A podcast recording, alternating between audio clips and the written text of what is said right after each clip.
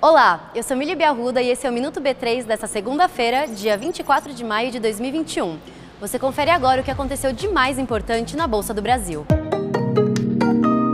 E hoje foi dia de estreia de um novo fundo aqui na Bolsa, o trend ETF Nasdaq 100, gerenciado pela XP Asset Management, começou a ser negociado nesta segunda-feira sob o ticker NASD11. O produto é voltado aos investidores em geral. Os ETFs são fundos que acompanham o desempenho de um índice de referência.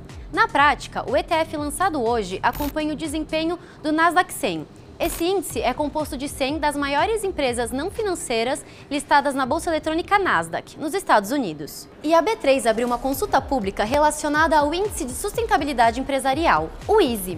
O objetivo dessa consulta é reformular a metodologia do índice e torná-lo ainda mais aderente às necessidades do mercado.